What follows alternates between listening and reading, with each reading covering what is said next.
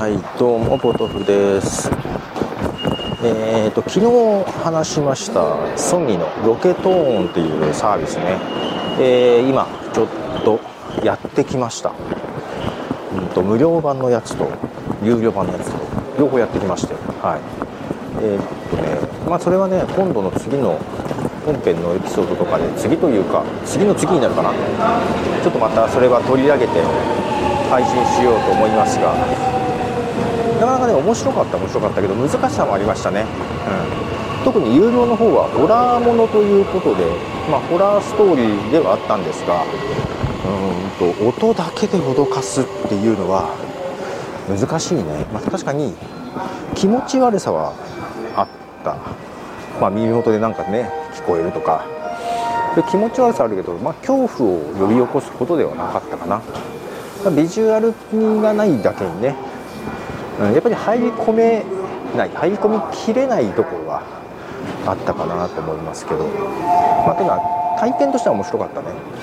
うん、だから別にホラーじゃなくてもいいかなっていう気がしました、うん、なんかいろいろストーリーがあると面白いかな。それよりも無料コンテンツだった、えー、商店街の案内。こっちの方がねなんか面白かったような気がしますね、はい。まあ、その辺もねいろいろ可能性は感じます。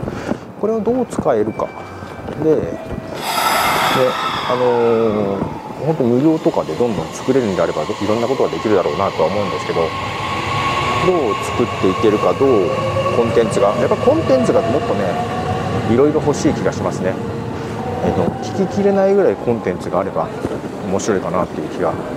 しましたけど。はい。ということで今ねその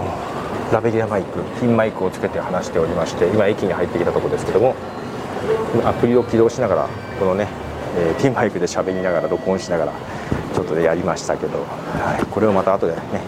配信しようと思います。いつになるかな、えー、1週間後ぐらいになるかもしれませんけど